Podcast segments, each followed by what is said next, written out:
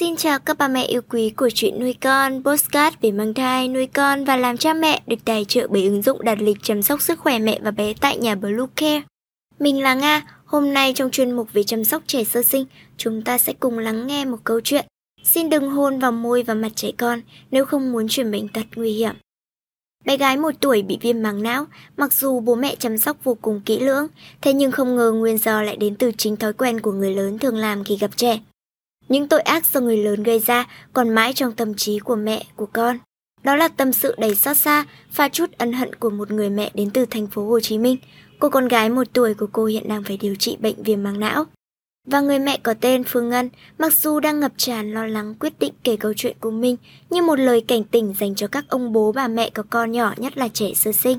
Câu chuyện này sau đó đã được Lê Mai Vi, một người bạn của chị Phương Ngân, đăng tải lên trang cá nhân và được chia sẻ với tốc độ chóng mặt trong ngày hôm qua.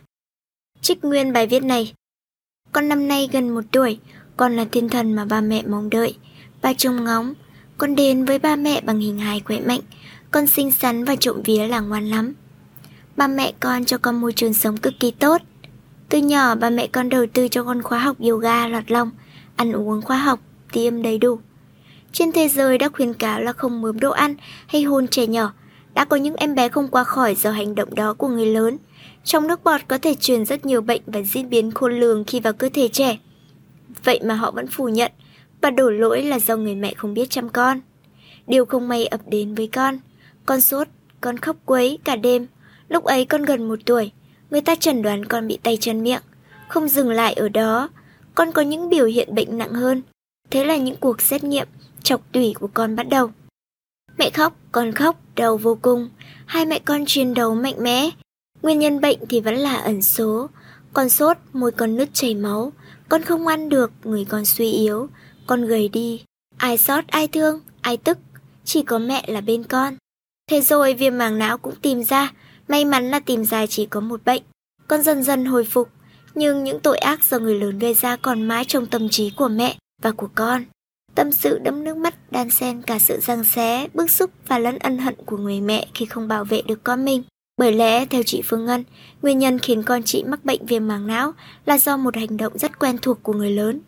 Không một ai có thể thấu hiểu được cảm giác đau đớn tột cùng của người mẹ, chỉ được đứng sau cánh cửa phòng chờ bác sĩ chọc lấy dịch tủy của con. Chị Phương Ngân chia sẻ, trên thế giới đã khuyến cáo là không mướm đồ ăn hay hôn chê nhau đã có những em bé không qua khỏi do hành động đó của người lớn. Trong nước bọt có thể truyền rất nhiều vi khuẩn gây bệnh và diễn biến khôn lường khi vào cơ thể trẻ. Vậy mà họ vẫn phủ nhận và đổ lỗi là do người mẹ không biết chăm con. Lúc con tỉnh mẹ vui, lúc con ly bì mẹ lo sợ, lúc chưa biết kết quả chẩn đoán mẹ con như mất ngủ. Bệnh viện đông, ngộp, nóng, ẩm thấp khác xa so với căn nhà đẹp đẽ mà hai mẹ con đang sống. Chị Mai Vi, một người bạn của mẹ em bé kể lại, không một ai có thể thấu hiểu được cảm giác đau đớn tột cùng của người mẹ khi chỉ được đứng sau cánh cửa phòng chờ bác sĩ chọc lấy dịch tủy của con, biết tiếng kêu cứu của con, con khóc, mẹ khóc. Không ai khác hiểu được cảm giác nhìn vết thương từ máu của con, nhìn con yếu là đau đớn trên tay vì không thể ăn được mà phải điều trị kháng sinh mạnh. Ôn trời sáng nay đã có kết luận, loại trừ khả năng những bệnh khác như Kawasaki, con đang điều trị viêm màng não tích cực.